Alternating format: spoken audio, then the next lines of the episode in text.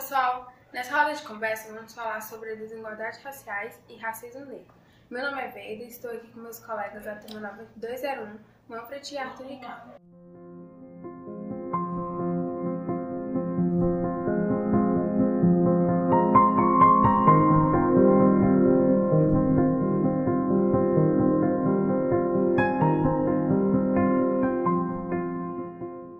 O Arthur Ricardo vai estar começando a conversa.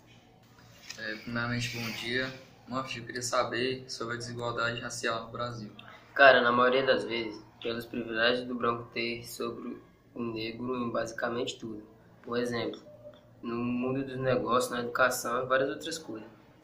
Tenho curiosidade também de saber sobre os cargos ocupados no nosso país. De acordo com as pesquisas, os apontam que os cargos de mais importância de um benefício salarial maior, cargos de gerente, por exemplo, somente 30% são ocupados por negros.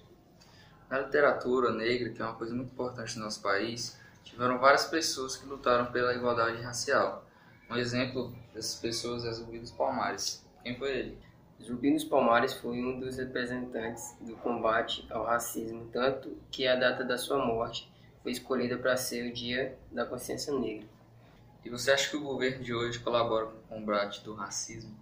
Cara, na minha opinião, os governos tinham que ser mais pressionados em relação a propagandas de inclusão social, mais vagas de universidades, apoio e incentivo profissional aos pequenos investidores. E muito mais deve ser feito para que haja igualdade social em nosso país. Então foi isso, pessoal. Obrigada por ter nos acompanhado. Tchau!